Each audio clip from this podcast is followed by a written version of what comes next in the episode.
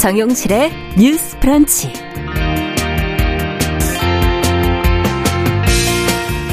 안녕하십니까 정용실입니다. 월급보다 실업급여가 낫다는 말이 있을 정도로 이 구직자들의 지원금 편법 수령, 반복 수령 등 도덕적 해이가 심각하다는 비판이 꾸준히 제기가 되어 왔는데요. 자, 정부가 현금 지원을 줄이는 방향으로 고용 정책을 전환하기로 했습니다. 자, 그간의 지원책에 어떤 부작용이 있었던 것인지 지원 축소와 또 동시에 고려해야 할 문제는 무엇인지 같이 한번 고민해 보겠습니다. 네, 최근에 눈이 자주 많이 내려서 고생하신 분들이 많으시죠? 당장 뭐 출퇴근길이 불편해지는 거는 물론이겠고요. 집 앞 골목길에 쌓인 눈은 누가 치울지, 또 직장인이 폭설로 발이 묶여 반차를 낼 때 임금은 줘야 하는지, 자, 사회적인 고민거리들이 생겨나고 있는데요. 눈을 둘러싼 여러 가지 뉴스들 시인의 눈으로 한 편의 시와 함께 들여다보도록 하겠습니다. 자, 1월 31일 화요일 정용실의 뉴스 브런치 문을 엽니다.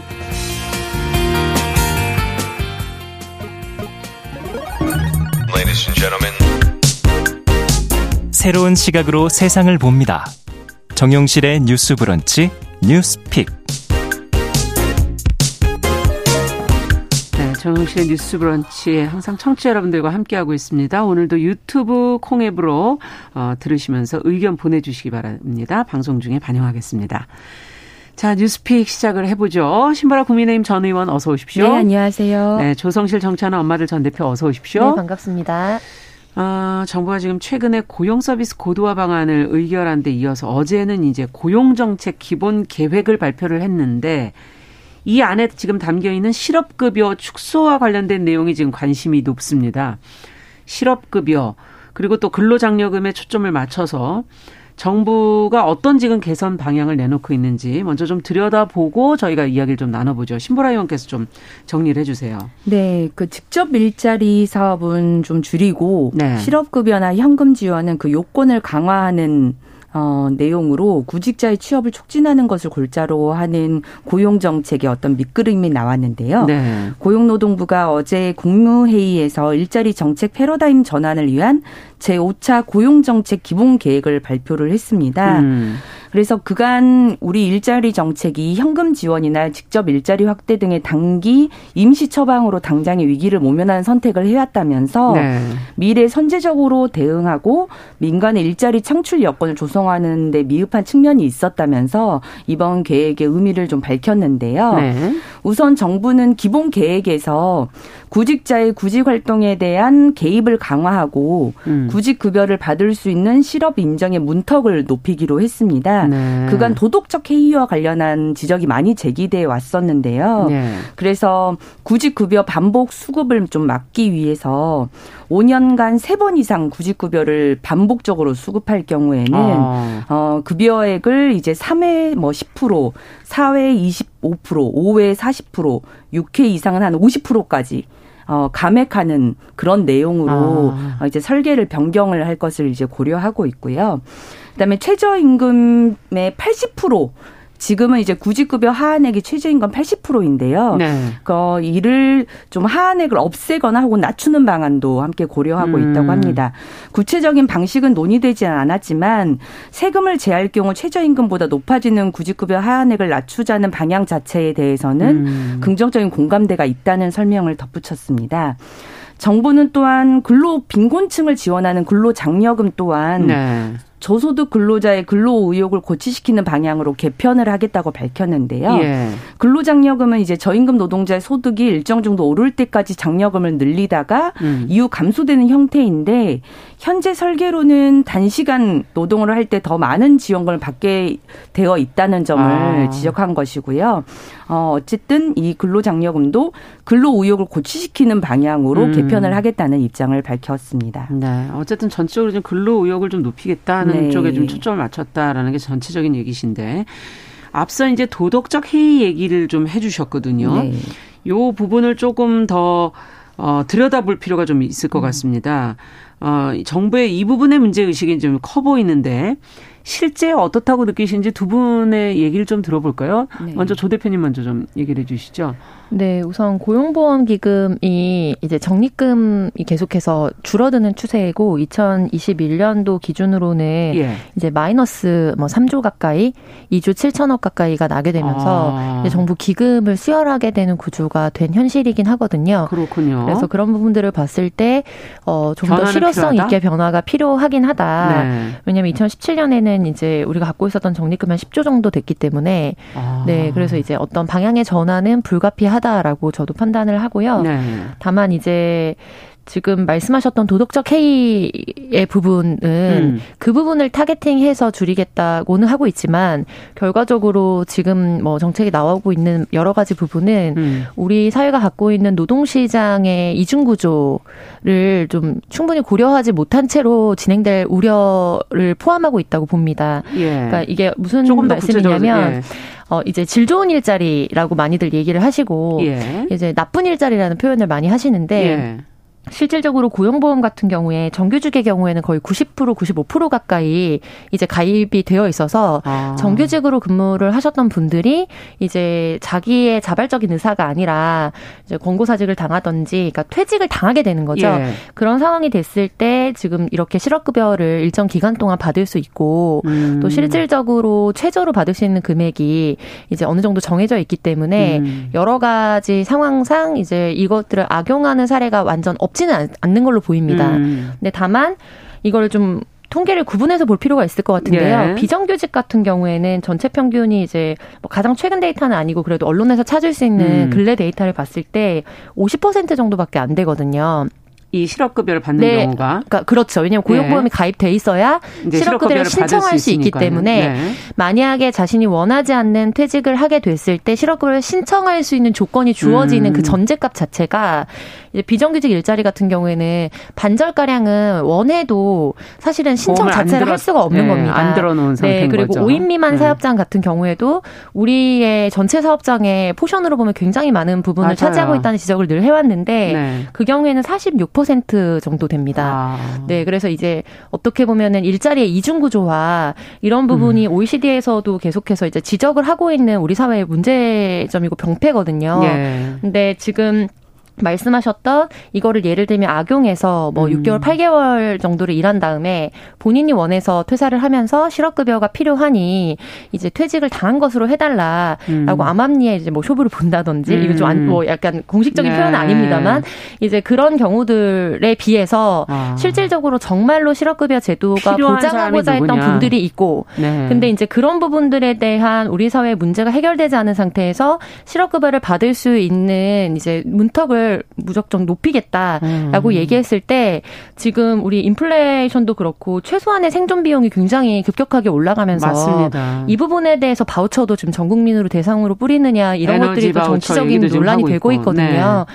근데 그렇게 됐을 때 우리 사회가 이제 사회적 안전망이 부족하기 때문에 실질적으로 굉장히 많은 분들이 타격을 입게 될 수 있다. 음. 그래서 한쪽에서는 에너지 바우처 등을 비롯해서 생존에 필요한 비용을 어, 지원하고 음. 어떤 부분에서는 대해서는 실질적으로 이러, 이러한 사회적 최소한의 안정망이 필요한 부분들에 대한 부분이 낮아지면 음.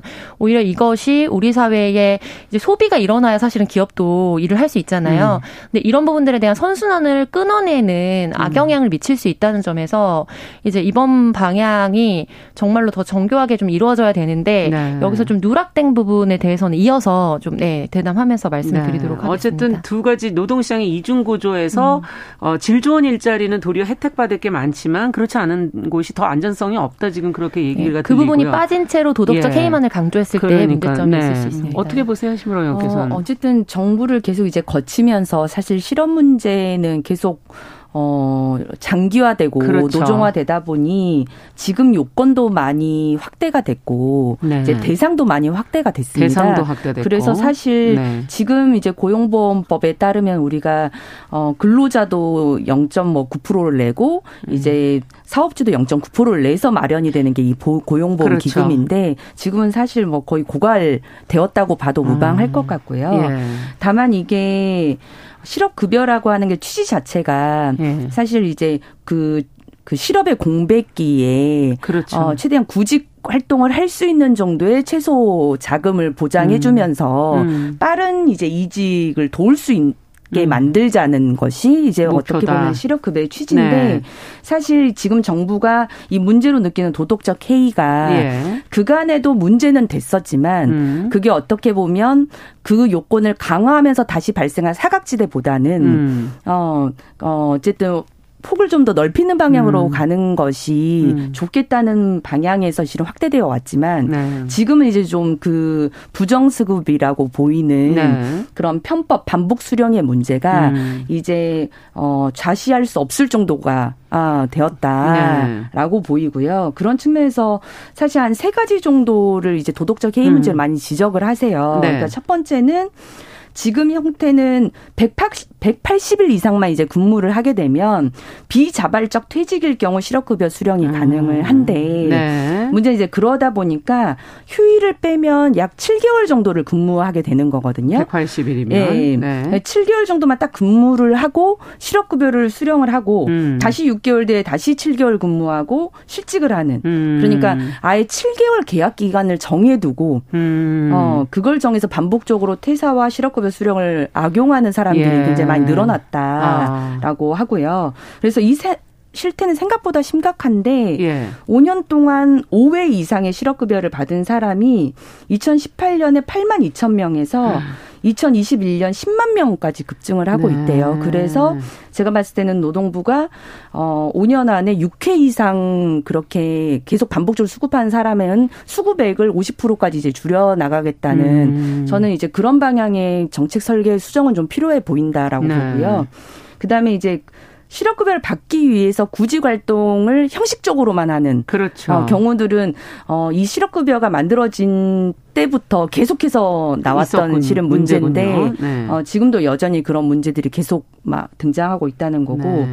세 번째는 아까도 역전 현상에 대해서 말씀드렸던 드렸는데 네. 최저임금 수령액이 실업급여보다 이제 작아지는 문제. 음. 그러니까 최저임금 선에서 일하는 근로자는 이제 사회보험료랄지 이런 것들을 제하고 나면 180 어, 2만 원 정도를 수령을 하는데 네. 지금 최저임금의 80% 하한액이거든요. 음. 그 실업급여가 실업급여는 185만 원 정도를 수령을 하는 거예요. 아. 그러니까 최저임금으로 일할 때보다 실업급여를 훨씬 더 많이 받다 보니 아. 어, 이제 최저임금 선의 일자리는 아예 취직조차 하지 않으면서 실업급여를 계속 유지를 아, 하는. 그러다 보니까 지금 2021년 기준으로 실업급여 수급 기간에 음. 재취업에 성공한 비율이 26.9% 밖에 되질 않아요. 음. 그러니까 6개월 정도의 실업급여 최대 인정 기간이 있는데 네. 이제 그 안에 재취업에 성공하는 비율은 어 10명 중 두세 명 꼴에 불과하고 네. 대부분 6개월 이상을 다 수급을 받은 다음에 그 이후에 이제 취업을 가게 되는 음. 어 이게 도덕적 회의와 이런 것들을 불러일으키고 있지 않느냐 그런 문제 의식에는 공감이 많이 됐습니다. 그렇군요. 지금 이제 구체적으로 몇 가지를 이제 짚어주셔서 어 얘기를 들어봤는데 자 그렇다면 이제 정부가 근로 의욕을 좀 높여보겠다. 꺽지 지금까지의 실업급여 고용장려금이 현금을 지원하면서 오히려 근로 의욕을 꺾었다. 이런 비판이 제기됐고 정부도 지금 그렇게 보고 있고 그래서 이제 그걸 의혹을 올리는 쪽으로 방향을 틀어보겠다 지금 그런 얘기인데 이거 어떻게 생각하십니까? 이거 가능할 거라고 생각하시는지 어떤 방향으로 가야 될까요? 네, 우선 저는 이 방향에 대해서 얘기하기 전에 이제 필요한 데이터에 대한 설명을 좀 드리고 싶은데 예. 두 가지입니다. 첫 번째로는 지금 실수령액이 실제로 이제 저임금 노동자들이 일했을 때보다 음. 더 몇만 원이라도 더 나오기 때문에 이것이 근로의욕을 저하하고 있다라는 음. 진단인데요. 그러니까 예를 들면 지금 뭐 예로 드셨던 180만 원 정도를 받고 음. 실제로 실업급여를 185만 원 정도를 받는다라고 음. 했을 때 이거는 가난을 경험해보지 않은 사람들에게 있어서는 어, 음. 어 뭐야 이게 더 훨씬 더 이득 아니야?라고 음. 생각할 수 있겠지만 의료보험이나 이런 거 다 빠지죠. 그 다음에 등등의 여러 가지 보장이나 음. 이런 것들이 다 빠지기 때문에 그 다음에 퇴직금 적립이나 이런 부분들도 이제 예상 그러니까 기대할 수 없고 그러면 실질적으로 180만 원 중에서 지역가입자로 가입했을 때 아무리 자산이 없어도 음. 의료보험 빼고 어쩌고 하면은 생존에 필요한 비용이 사실은 정말 절대적으로 이 180만 원을 가지고 살아가는 사람에게 음. 20만 원, 30만 원 정말 큰 돈입니다. 음. 근데 이제 그런 걸 생각했을 때 진짜로 이것 때문에 건강도 있고 예를 들면 건강하고 여러 가지 조건이 되는데도 불구하고 음.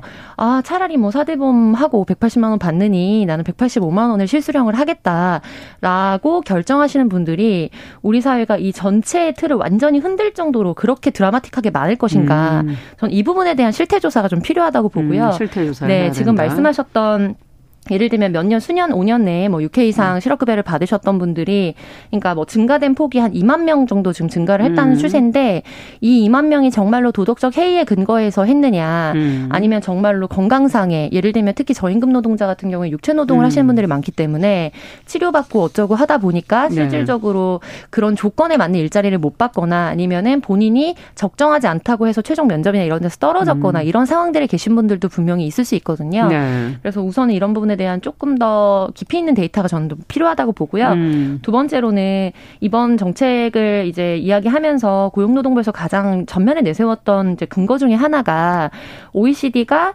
우리의 이 실하한액이 너무 높다. 음. 그러니까 음. 지금 말씀하셨던 185만 원 정도의 가량이 너무 높아서 음. 그 불균형 때문에 이거는 시정이 필요하다라는 진단을 내렸다는 파트였거든요. 음.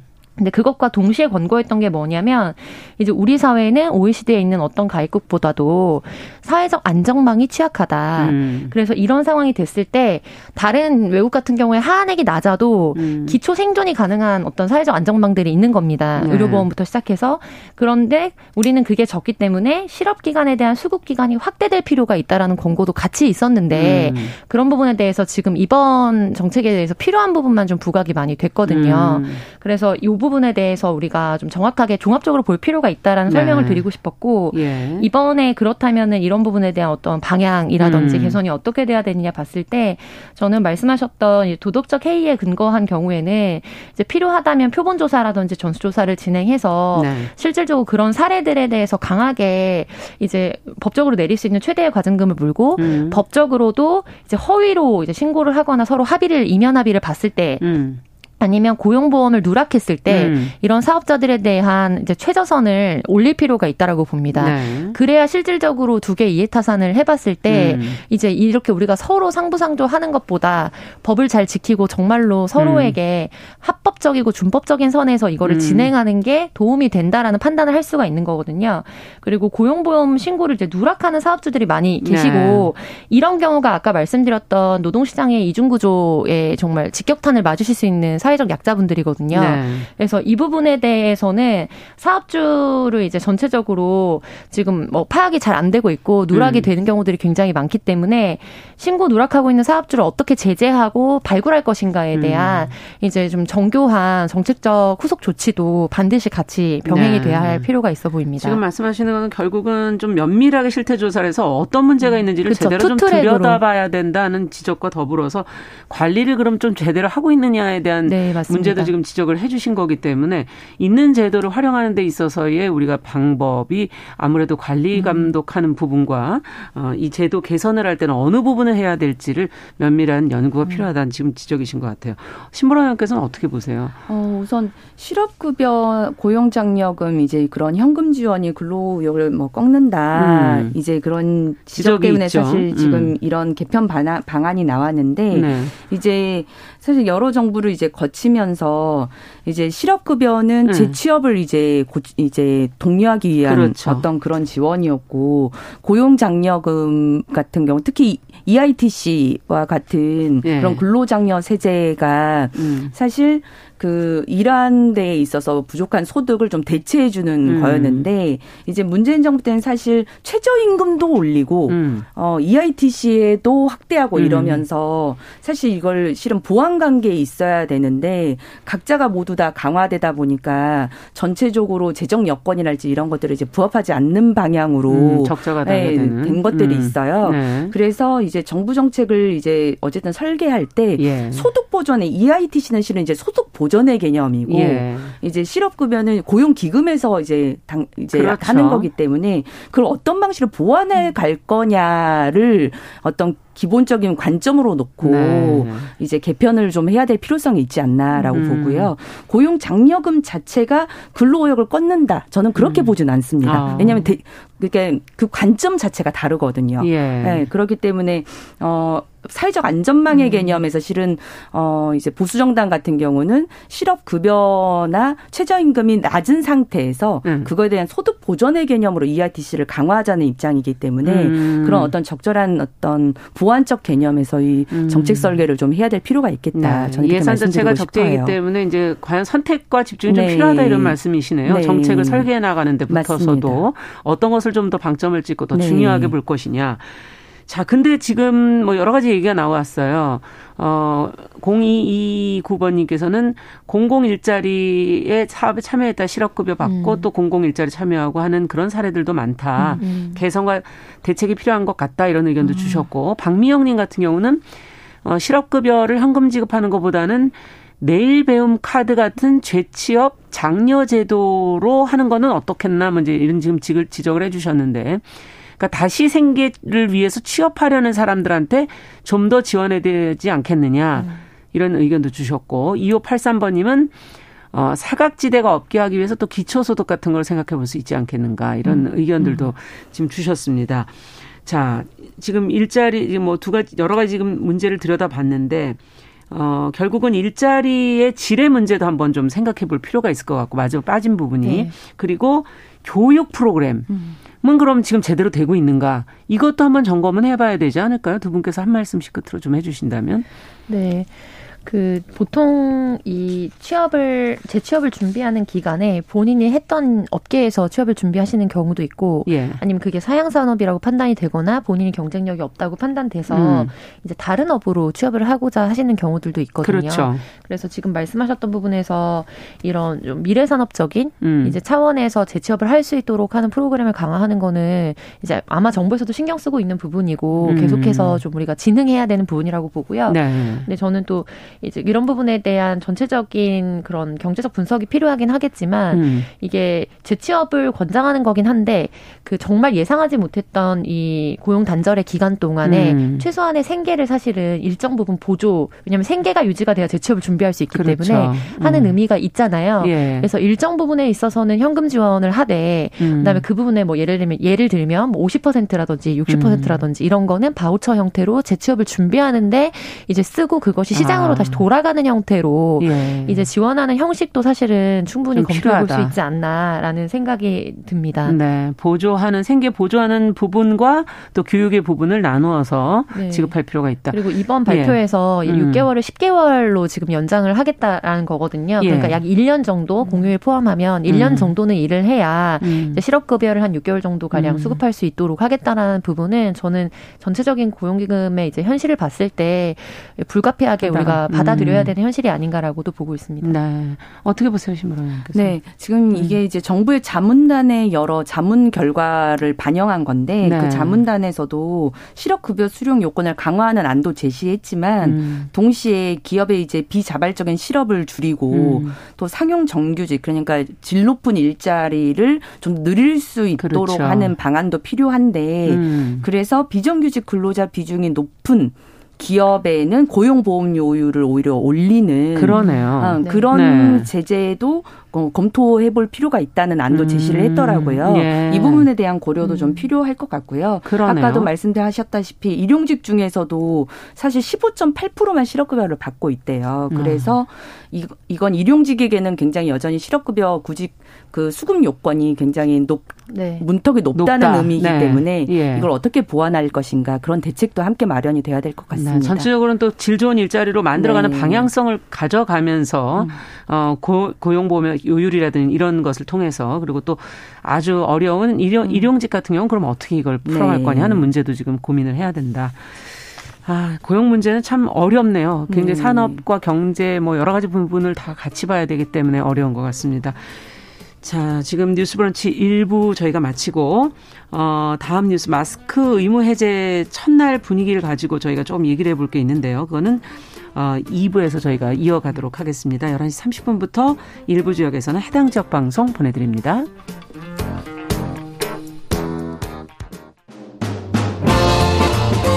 여러분은 지금 KBS 1라디오 정용실의 뉴스 브런치와 함께하고 계십니다.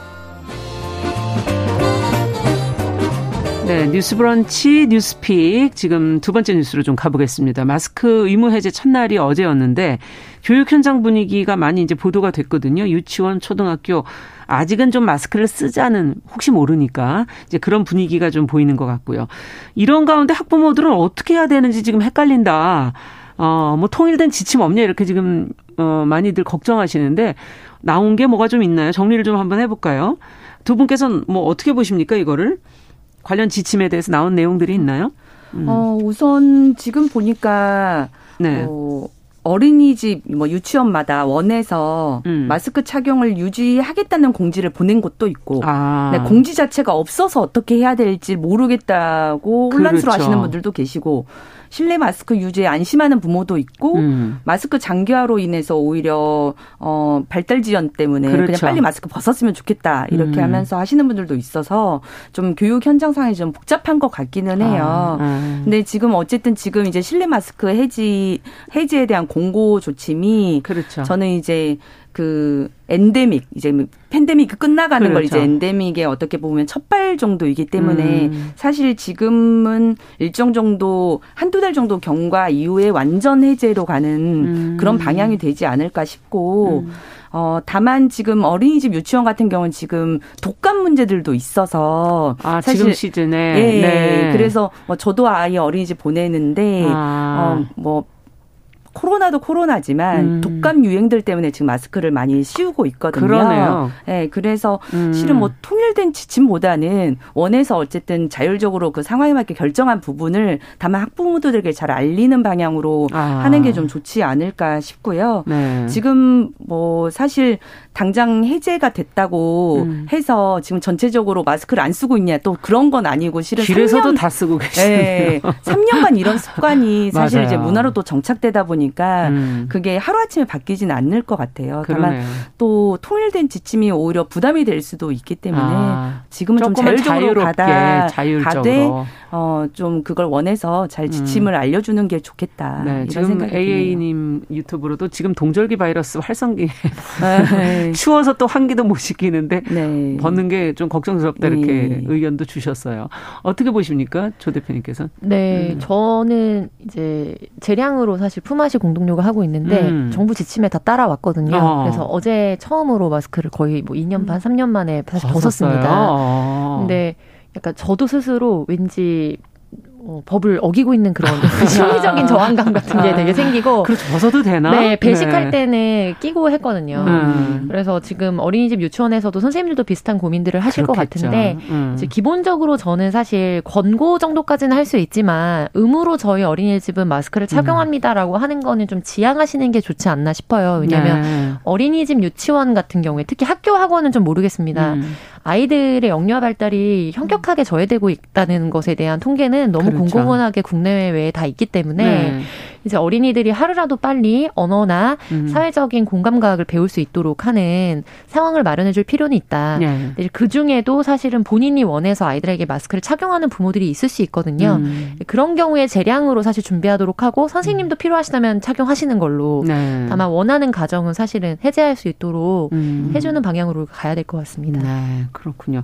방역 말고도 교육 현장에 좀 신경 쓸 게 있다면 끝으로 하나씩 좀 짚어주시죠. 네, 음. 사실 좀 감성 감성 교육이 좀 많이 중요할 것 같은데 지금부터는? 당장 뭐 어제 음. 이렇게 해제했다고 했을 때 아이들이 아 시원하다 이런 반응도 있었지만 네. 쑥스럽다 좀 민감 민망하다 아. 나 부끄럽다 어떻게 될지 모르겠다 이런 반응들도 있었다고 해요. 가리고 있었기 때문에 그래서 네. 우리가 일상으로 어떤 돌아간다는 의미 얼굴을 마주보며 아. 대화한다는 어떤 의미. 그런 소통의 예. 중요성 이런 것들에 대한 좀 감성적인 아. 교육도 좀 필요하지 않을까 싶습니다. 그러네요. 네. 예. 어떻게 네. 보세요? 환대를 경험하기가 어려운 세대잖아요. 그래서 지금 어린이집 유치원 친구들은 네. 이제 영유아기에 기억 안 나던 시절을 제외하면은 사실 계속 마스크를 쓴게 전제 조건이었던 세대입니다. 아. 그래서 친구들과 서로 이제 거리를 허물고 어떻게 교감하는 건지 음. 그리고 이제 말뿐 아니라 표정과 음. 이런 몸짓을 그렇죠. 통해서 어떻게 의사소통하는 건지에 대한 면밀한 지도가 좀 집중적으로 이루어져야 아. 되는 시기인 것 같습니다. 네. 중요한 부분은 소통을 해나가는데, 살아가는데 네. 필요한 부분들을 좀 보완을 해, 해야 되겠습니다. 뉴스픽 조성실 정치하는 엄마들 전 대표, 신보라 국민의힘 전 의원 두 분과 함께 했습니다. 감사합니다. 감사합니다. 감사합니다.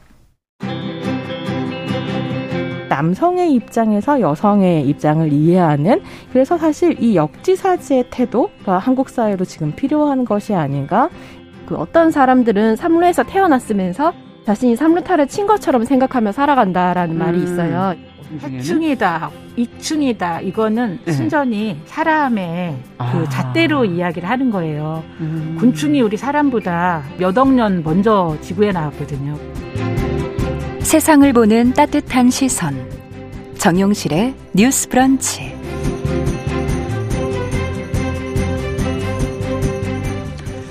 네, 정용실의 뉴스 브런치 듣고 계신 지금 시각 11시 36분입니다. 시인의 눈으로 뉴스와 세상을 좀 들여다보도록 하죠. 지금 격주로 진행이 되고 있습니다. 시시한가 방수진 시인 잘해 주셨어요. 어서 오세요. 네, 안녕하십니까. 네. 오늘은 뭐 어떤 얘기를 좀 해볼까요? 네, 요즘 날씨가 급격하게 추워졌다 풀리기를 반복하면서 눈이 자주 내리고 있는데요. 네. 오늘 오후에도 일부 지역에는 눈이 올 가능성이 있다고 하니 좀 잘 대비하시길 바라면서 아, 오늘 음. 주제는 눈과 함께 관련해서 생각해 볼 만한 몇 가지 뉴스를 준비해 봤습니다. 어. 내용이 많기 때문에 좀 간단하게 요약해서 말씀을 드리겠습니다. 네. 먼저 눈이 먼, 너무 많이 와서 쌓인 날 집 앞 골목길에 얼어 있는 눈을 보면서 사람들이 느끼는 불편함과 고민에 음. 관한 뉴스인데요. 사실 눈이 오면 눈사람을 만들거나 눈싸움은 해도 쌓인 눈을 치워야 한다는 생각을 하는 분은 많지 아, 않은 것 같아요. 그러네요. 네, 대부분의 지자체에서는 내 집 점포 앞에 쌓인 눈은 내가 치우자 이런 취지의 조례가 제정돼 있는데요. 네. 하지만 이 사실을 알고도 나 말고 다른 사람이 좀 치워주겠지 하는 생각에 모른 채 하기도 하고요. 음. 정말 몰라서 안 치우는 경우도 많아서 눈 치우기의 중요성을 강조하는 기사가 지역 신문들을 중심으로 좀 많이 아, 나오고 있습니다. 그렇군요. 그 다음으로는 요즘 많이 나오는 눈 관련 뉴스가 바로 이건데요. 폭설 때문에 불가피하게 연차나 반차를 쓰게 되면 음. 이 휴가는 과연 무급 휴가인가 유급 휴가인가 하는 직장인들과 고용주의 음. 의견이 갈리고 있는 겁니다. 네. 지난 설 연휴 마지막 날에도 그랬고 연휴나 주말에 제주도에 놀러 갔다가 이 한파나 폭설로 아, 네, 발이 묶이지 않았습니까? 예. 이때 다음 날 제때 출근을 못 하는 경우가 많았는데 음. 이때 눈을 비롯한 천재 지변 때문에 출근을 못할 때 휴가 비용에 관한 법적 규정 또 음. 사회적 합의가 좀 필요한 시기가 아닌가라는 이제는 이럴 가능성들이 높아지니까 높아지니까요. 네. 네. 음, 그렇군요. 자, 눈과 같은 천재지변 연차, 반차, 무급이냐, 유급이냐, 뭐 여러 가지 걱정들이 있는데 방 씨는 직장 다니시잖아요. 네. 예. 비슷한 경험 혹시 없으셨어요? 네, 맞습니다. 눈이 음. 올 때마다 항상 저는 이 걱정부터 듭니다. 아, 오늘 아침 출근길은 얼마나 막힐까? 음. 이런 날에는 도대체 얼마나 더 일찍 시간을 잡고 출발해야 할까? 그렇죠. 직장인들이 맞아 이 생각부터 그렇죠. 하죠. 그러니까 언, 얼만큼 더 빨리 나가야 덜 지각할까? 뭐 어. 뭐 이런 걱정을 하는데요. 자가용이든 대중교통이든 아침 출근길 고충은 정말 다를 바가 없을 것 그렇죠. 같아요. 이런 날은 출근 시간을 좀 정상 시간에서 한두 시간 정도 여유를 두고 자율 출근 느낌으로 좀 하는 게 어떨까라는 아. 생각을 저 개인적으로 했는데요. 시간에 맞춰 출근하겠다고 이제 눈 오는 빙판길을 가속으로 달리다가 사고가 음. 나면 그건 오히려 양방이 다 안 좋은 일이 아닐까라는 그렇죠. 생각하거든요. 저희 방송은 이게 시간을 지켜야 되기 때문에 늦으면 안 되거든요. 음, 저희는 무조건 대중교통입니다. 다른 네. 생각 없이 일찌감치 운동화 신고 네. 대중교통 타고 나와야 되는데 이게 사실은 지금 말한 연차 반차 무급이냐 유급이냐 이거는 돈이 걸린 문제예요. 네. 직원 입장과 사측이 분명히 다를 것 같은데 이거는 서로를 좀 입장을 생각해 보는 그런 시간이 좀 되면 좋지 않을까요? 맞습니다. 최소 연차까지는 아니더라도 음. 오전 시간만큼은 출근을 좀 여유롭게 배려해 주는 것이 어떨까 음. 말씀드렸던 것이 저 역시도 그렇지만 규모가 크지 않은 중소기업들은 사실 인원이 적기 때문에 맞아요. 직원들에게 유급 휴가를 넉넉하게 주기가 사실상 쉽지 않습니다. 음. 한 사람이 자리를 비우면 업무 운영에 지장과 힘들죠. 타격이 있기 때문이죠. 음. 회사 입장에서도 직원을 배려하고 싶지만 사정이 여의치 않고 직원들 입장에서는 야, 내가 이 어려운 상황 속에서도 회사 출근을 위해서 이렇게 노력하는데 음. 이 노력 좀 알아주면 좋겠다라는 생각을 할 수 있을 것 같거든요. 네. 네. 아, 앞서 눈 치우기 관련 뉴스도 좀 전해주셨는데 정말 이 눈 오리 만드는 거는 사진을 많이 본 것 같은데. 네, 맞습니다. 눈 치우는 거는 뭐 많이 보지는 못했던 음. 것 같아요.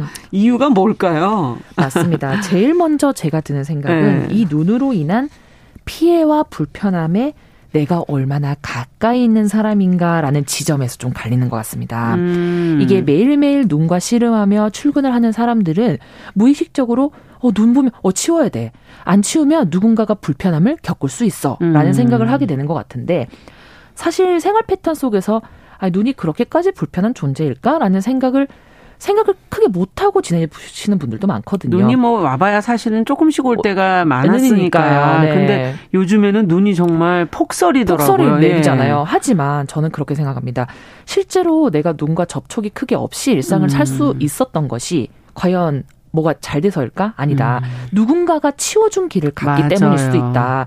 즉, 내, 나의 불편함을 겪지 않는 것이 단순한 자신의 특수성 때문이 아니라 누군가의 배려와 희생 때문이었다라는 음. 사실을 인지하지 못하는 사람도 많은 것 같다. 네. 그러다 보니까 눈 치우기가 남 일이 되고 눈싸움 놀이는 내 일이 되고 이렇게 될 수도 있고 음. 어 누군가는 눈을 가지고 아 유의를 즐겨야지라는 생각부터 하지만 누군가는 아 눈을 정리해야지라는 음. 생각을 하는 사람이 나뉠 수 있는 거 아닌가 싶거든요. 예. 요즘 대도시는 말씀 주셨던 것처럼 대부분 아파트나 뭐 공동으로 나눠 쓰는 구조잖아요. 그렇죠. 이러면 예전과 같이 전원주택형이 많으면 내 집 앞 눈쓸기 이게 인지가 보다 명확하게 될 그렇죠. 텐데 모두가 쓰는 공동 부분이 많다 보니까 어, 내일이 모두의 일이고 모두의 일이 내일이다라는 사명의식보다는 나 아니고도 누가 치워주겠지라는 아, 미루기 맞아요. 신보가 생기지 않을까라는 생각이 들어요. 네. 아. 눈 치우기 나몰라라 하면 결국은 이제 추워져가지고 꽁꽁 얼어붙은 그 이제 골목길, 눈길을 이제 걸어 내려와야 되는데 이런 걸 보면서 이제 우리 사회의 어떤 한 모습을 보게 되는 게 아닌가 하는 생각도 들고요. 자, 뭐 알고 보면 이런 상황들이 많지 않았을까 싶은데 좀 기억에 남거나 뭐 이런 현상을 보면서 어떤 생각들이 드시는지. 네. 저는 이런 상황이 전 사회적으로 이제 퍼져 있는 사실 안전 불감증의 음. 일종인 배려 불감증이다라고 이렇게 생각을 하는데요. 안전 불감증의 일종입니까 이게? 네. 그러니까 약간 배려 불감증 같은 거 아닐까. 네.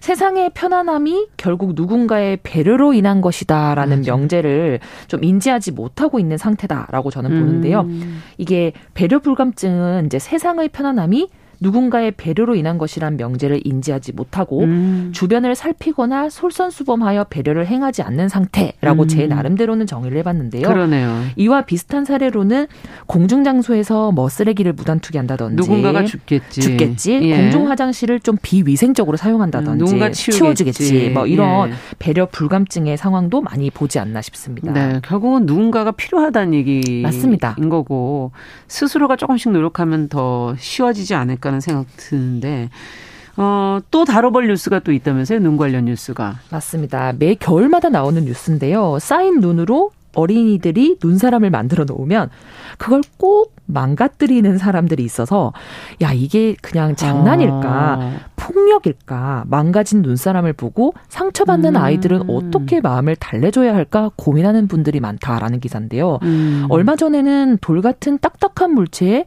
눈을 굴려서 만든 눈사람을 에잇하고 발로 찼다가 발을 실제로 다친 사람이 있다는 이야기에 아. 야 쌤통이다. 아니다. 보상을 해줘야 된다. 라는 식의 SNS에서 여러 가지 의견이 분분했다고 하거든요. 예. 어, 큰일 날 뻔했네요, 그분은. 맞습니다. 음. 제가 봤을 때는 이 눈이라는 것이 참 재밌는 부분이 있는 것 같아요. 이게 사회적으로 볼 때 좀 양가적 이미지를 가지고 있지 않나 싶거든요. 네. 본질적인 특성만 보면 내리기 직전이나 내릴 당시의 네. 특성만 보면 눈은 참 촉촉하고 빛나고 아름답고 가볍고 굉장히 긍정적인 이미지가 아, 많아요. 네. 그런데 내린 후의 특성을 살펴보면 쉽게 얼어붙고 빙판길이 되고 음. 미끄럼을 유발하고 이 좀 부정적 이미지도 있죠. 어. 그러다 보니까 같은 눈을 보는 사람들이라도 생각은 동상이몽이 아닌가 싶어요. 이번 내용 준비하면서 저도 제가 주변에 좀 조사를 해봤거든요. 네. 눈 하면 무슨 생각이 들어? 라고 했을 때 절반의 사람들은 야, 좋지, 예뻐, 뭐 크리스마스가 떠오르는데 등등의 긍정적 생각을 했지만 아. 절반의 사람들은 눈? 어, 그거 하늘에서 내리는 예쁜 쓰레기 아니야? 라고 말하는 사람도 있고, 아. 어, 이유를 들어보니까 군대에서 폭설일 때마다 지원 나가서 눈을 치웠던 기억들, 뭐 맞아요. 뭐 눈으로 인해서 본인이 사고를 당한 기억들, 뭐 아. 뭐 출근에 애먹었던 기억들, 굉장히 다양한 기억들 때문에 이런 양가적 감정에 이제 이미지가 그러네요. 생기지 않을까 싶은데 음. 사실 생각해 보면 아이들에게는 그런 기억이 없었을 거거든요. 예. 아이들의 세계에서는 눈은 좀 치우고 없애야 될 대상이라기보다는 함께 즐기고 노는 유의의 대상일 수밖에 음. 없습니다. 어쩌면 당연한 거라고 저는 그렇죠. 생각이 들고요. 그 아이들이 눈사람을 만들고 눈오리를 만들어 놓고 간 것을 보고 굳이 망가뜨리거나 해코지를 음. 거는 어쩌면 어른들의 세계에서 아이들의 세계를 좀 일방적으로 주시하는 음. 좀 폭력적 시선의 다름이 아닐까라는 저는 그런 생각을 좀 하게 되고 어른이 되고 난 이후에는 아이를 포함한 사회적 약자들의 안전과 편안함을 위해서 우리가 조금 더 배려를 하고 네. 눈치우기를 하되 아이의 세계에서는 눈은 동심과 같다라는 좀 배려의 생각을 해줄 필요가 있지 않나라는 음. 개인적 생각을 해봅니다. 개인적으로 방수진 씨는 이 눈 사람을 걷어차는 행동에서는 어떤 마음을 읽고 계시는 건가요? 저는 곰곰이 생각해 봤을 때 억울함이 아닐까 싶었습니다. 억울함? 네, 근데 이게 궁금하실 거예요. 그 억울함이 어디서 나오는 건데요? 라고 예. 되물으실 건데, 음. 제가 분석했을 땐 첫 번째는 눈 자체에 대한 억울함이 있을 것 같습니다. 음. 야, 눈을 치워야지. 너는 여기서 동심놀이나 하고 있냐? 라는 음. 그 메시지를 좀 전달하고 싶은 억울함이죠. 음. 두 번째는 그 눈을 정말 도구로 삼아서 자신의 음. 개인적 억울함을 푸는 사람도 있을 것 같아요. 야, 이거 동심놀이 하는 거 나 별로 보고 싶지 않아. 난 그럴 기분이 아니야. 라는 어. 굉장히 개인적인 입장에서의 행동이었을 음. 수도 있다. 하지만 둘 중 무엇이 진짜 의도였던 간에 문제 요인은 저는 공통적이라고 봅니다. 음. 바로 공감 능력 부족이 아닐까라는 아. 생각이 드는데요. 이 공감이라는 말을 사전적으로 찾아보면 네. 상대방의 상황을 이해하고 상대방의 기분을 이해한다라는 명제인데 음. 아이들이 어떤 마음에서 눈사람을 만들고 그 상황과 감정을 이해했다면 그런 행동을 과연 했을 수 있을까? 음, 아이의 입장을 생각해 봤다면. 그렇죠. 그리고 누군가 음. 어떤 사람이 만약에 여덟 아홉 시간을 걸려서 큰 눈 사람을 만들었다라고 음. 친다면 눈 사람은 나에게는 그냥 눈 사람일 수 있지만 그 당사자에게는 이건 하나의 공들인 작품일 수 있잖아요. 그렇죠. 근데 이런 것들을 실질적으로 이해를 하고 그런 행동을 할 수 있었을까라는 것이죠. 그래서 음. 이런 개별적 상황과 감정을 이해하는 것이 공감의 시작이고 어쩌면 저는 사회 구성원으로서 원만히 살아갈 수 있는 자질 중의 하나라고도 네. 보는데 그런 측면에서 공감 능력이 좀 떨어진 요즘 사회의 세태를 이 기사나 이런 것들을 통해서 읽을 수 있지 않나. 네. 한편으로는 왜 이렇게까지 됐을까라는 좀 자조 섞인 음. 반성도 좀 드는 것이 사실입니다. 네. 지금 뭐 글들을 여러분들이 이제 눈 경험들을 좀 올려주셨는데 음. 유성환님께서는 앞서 저희가 출근 얘기하니까 어, 눈이나 비가 오는 날에는 한 시간씩 일찍 출근하신다고 아, 그래야 마음이 네, 편하다고 맞습니다. 그런 음. 얘기도 해 주셨고요. 4025번님께서는 지금 경비원 일을 하시는데 눈 오는 게 정말 제일 싫다. 그러니까 어. 지금 공동 그, 그 지역에서 눈을 누가 치울까? 맞습니다. 지금 이 일을 경비원분들이 많이 해주고 계시는 거죠. 맞습니다. 이혜웅님께서도 눈 치우 집앞 눈 치우느라 허리가 끊어진다. 주차하고 오도 가 오고 가는 사람들 때문에 어 이게 더 힘들다 하는 얘기도 해주셨고요. 타인을 좀 배려하는 마음이 좀 있었으면 음. 좋겠다. 어 서유미님께서는 요즘에 힘든 눈사람 발견하면 보기 힘든 눈사람 발견하면 너무 고맙다 도리어. 오. 어. 네 통행로에 눈오리가 어 덩어리가 되면 좀 민폐가 얼어붙어 버리면 음. 이제 좀 음. 다니시는 분들한테 민폐일 수는 있겠다 이런 얘기도 적어 주셨는데 어그 중에서 요 질문은 좀 한번 해보고 갈까요? 앞서 어 저희가 눈 얘기를 하니까 이런 얘기를 해주셨어요. 커피타임님께서 두 분은 눈을 좀 한, 한 번이라도 치우고 말씀을 하시는 거냐? 이렇게 질문을 해 주셨거든요. 네. 방수진 씨하고 저하고 이거 대답해야 되는 건데. 저는 네. 이번에 폭설이 크게 내렸을 때, 네. 어, 회사가 이렇게 1층에 음. 좀 단촐하게 있는 편이라, 어. 전원주택, 네, 전원주택이랑 어. 비슷하니까 제 눈앞에 그냥 저의 몫이 그냥 바로 눈앞에 있어요. 보이는, 예. 그래서 네. 직원들끼리 분량을 나눠서 한 6분의 1 정도로 나눠서 네. 네, 치워본 적이 있는데 정말 허리가 너무 끊어질 듯이 아프더라고요. 허리 끊어진다 그랬죠. 네, 너무 네. 이해됩니다. 네, 저도 오래된 집이라서 그 복도에 나가서 눈 치워야 돼요. 안 그러면 저희 가족부터 해서 다 넘어져가지고. 자, 8625번님께서는 또 40가구밖에 안 되는 시골 마을에 살고 계신데 눈 오면 마을 전체 주민들이 모두 나오셔서 눈을 치우고 있는데 한 분도 빠짐없이 지금 음. 나오고 있다 이런 의견도 주셨고요. 어 지금 이영희 님도 어 시골 생활하고 계신데 이번 겨울에 치우고 나서 또 쌓이고 또 쌓였던 거 보니까 눈이 정말 무섭다. 아, 진짜 맞습니다. 예. 음. 요즘에 비도 그렇고 눈도 그렇고 정말 무서울 정도로 그죠? 많은 양이 오기 네. 때문에요. 참 힘든 것 같아요. 어, 지금 이제 눈에 관련된 불편했던 이야기, 힘들었던 얘기, 뭐 고민되는 마음들 음. 저희가 같이 한번 나눠봤는데, 어, 부산 분이시잖아요, 방수진 네, 씨는. 네, 원래 부산 눈 구경 그렇게 많이 못 하시잖아요. 네, 맞습니다. 뭐 음. 지금까지는 좀 이렇게 고민되는 지점 말씀을 드렸는데 음. 좀 화제를 살짝 돌려서 음. 제가 좀 양, 낭만적인 얘기를 좀 소개 드리고 싶은데요. 얘기. 참 이게 아나운서님께서는 이해하실지 모르겠습니다만은 저는 부산 사람이라 어. 태어나서 네, 처음 눈을 봤을 때 진짜 펑펑 울었었거든요. 너무 좋아서. 네. 근데 이게 고향이 부산이라서 스무 살 대학을 서울로 이제 유학을 올 때까지 아. 단한 번도 눈을 본 적이 없었어요. 어, 한 부, 번도? 네. 이게 왜냐면 부산에서는 눈을 내리는 눈을 거의 볼 수 없고 오더라도 이제 쌀랑눈처럼 녹아버리기 때문에 아. 쌓이는 눈을 보고 싶다라는 것이 하나의 로망처럼 자리 잡고 있어요. 예. 그러던 이제 대학교 1학년 기숙사 시절에 제가 6인 일시를 선, 썼는데 네. 그, 그 중에서 2층 침대를 제가 사용했습니다. 예. 2층 침대 사용하다가 어느 날 아침에 눈이 쌓이는 소리에 제가 잠을 깼어요. 눈이 쌓이는 소리가 눈이, 들리나? 네, 눈이 쌓이면 정말 네. 많이 쌓이면 사박사박 소박소박 이런 아. 소리가 들리는데 그게 어찌나 크게 들리던지 놀라서 이렇게 창문을 부르니까 음. 밖이 온통 하얀 세상이더라고요. 예.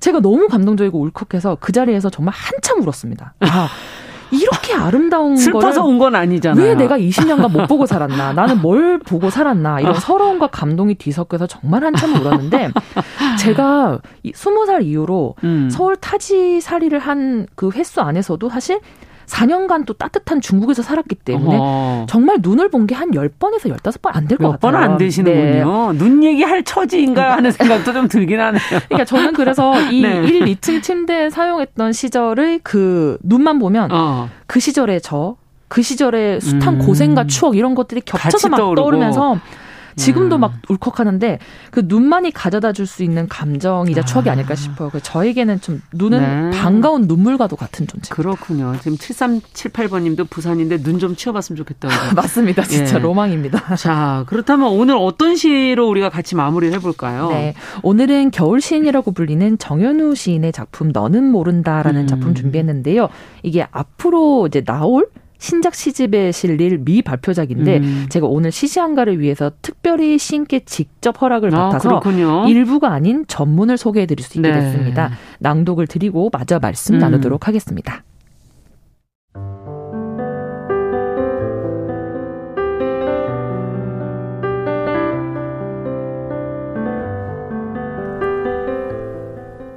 너는 모른다. 정현우 너는 첫눈으로 휘갈겨 쓴 편지 같다. 창가에는 네가 모르게 충문처럼 눈이 쌓이지 않는 저녁을 빛이 들지 않는 방에서 엎드려 우는 등 뒤로 천사가 불고 가는 입김을 너는 모른다. 눈 오는 겨울 밤길을 서성이다 오지 않을 그 사람의 마음을 너는 모른다.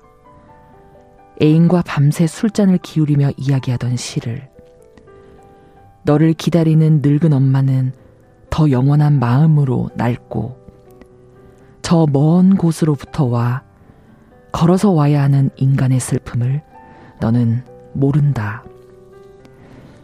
입 밖으로 꺼내지 못한 말을 나누고 고백하지 못한 한 사람의 마음을 오지 않을 사람은 기다리기로 한 겨울에 그리 기다려도 오질 않는데 기억은 눈 젖은 길바닥에 혼자 짓밟혀. 내 모든 것을 맹세하던 무채색 도시 불빛 아래 버려진 너의 사랑을 너는 모른다. 언손 위로 눈을 털고 있는 네가 가장 아름다운 한때를 너는 모른다.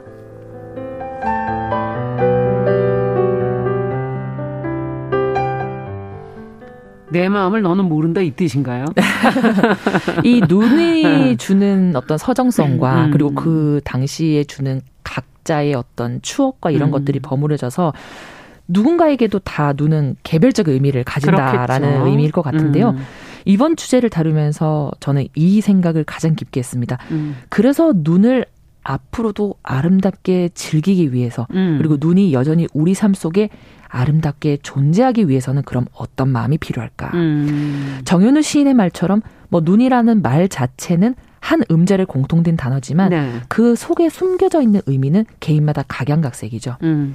누군가에겐 지독한 가난이고 누군가에게는 가슴 벅찬 감동일 수 있을 겁니다. 그렇죠. 누가 누군가가 나 대신 해결해 주겠지라는 배려 불감증으로 눈을 치우지 않고 방치하는 음. 사람들도 모두 눈이 무엇인지는 알지만 눈이 앞으로 여전히 우리 삶 속에 어떻게 하면 아름답게 존재할 수 있는지 음. 그 마음에 대해서는 좀 고민하지 않은 것이 아닌가 싶었는데요.